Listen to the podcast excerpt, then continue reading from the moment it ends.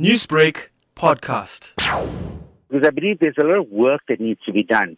Uh, the message needs to go out there.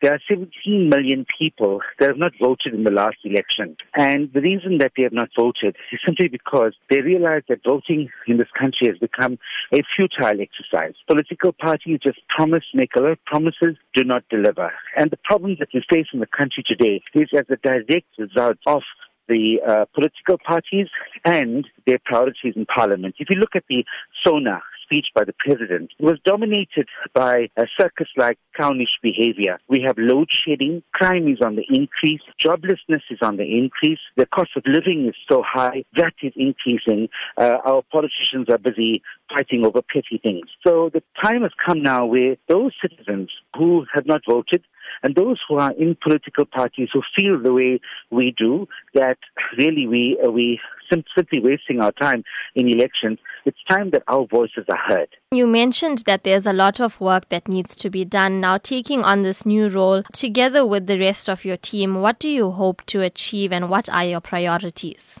Priority number one is to spread the message.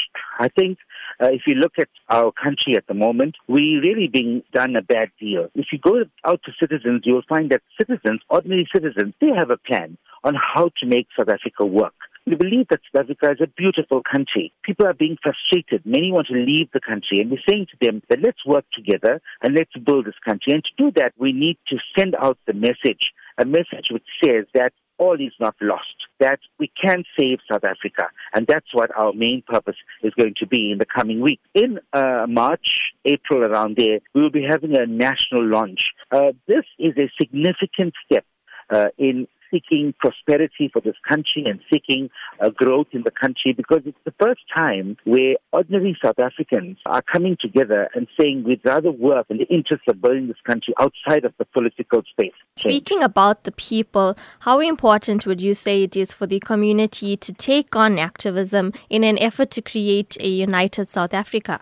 Everybody complains, but very few people actually take the initiative to go out and do something about it. This is a platform, awesome. A One South Africa movement is a platform where every citizen can say, I can become a part of change.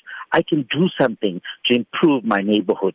Right now, there are many the activists who are doing a sterling piece of work in neighborhood uh, neighborhoods in other sorts of communities through neighborhood watches, CPFs, and their involvement in voluntary work. This is happening throughout the country.